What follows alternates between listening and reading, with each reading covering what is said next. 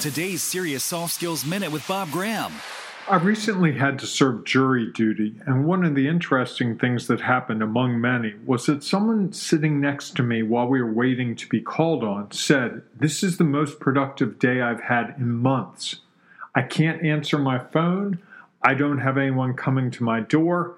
Basically, this is the perfect workday. Now, I didn't say anything at the time because clearly this person didn't want to hear it. But my question would have been why can't you make parts of every workday that way? By shutting your door, not answering the phone, not checking email, and doing the things you're meant to do that day.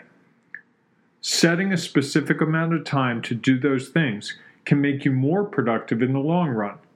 If you only have availability for people to come and bother you with problems with questions for two hours, they're going to adhere to that over time. It'll make you more successful, especially if you're a manager or leader. I encourage you to give it a try and let me know how it works for you. Visit SeriousSoftSkills.com to uncover more about how to unleash your soft skills.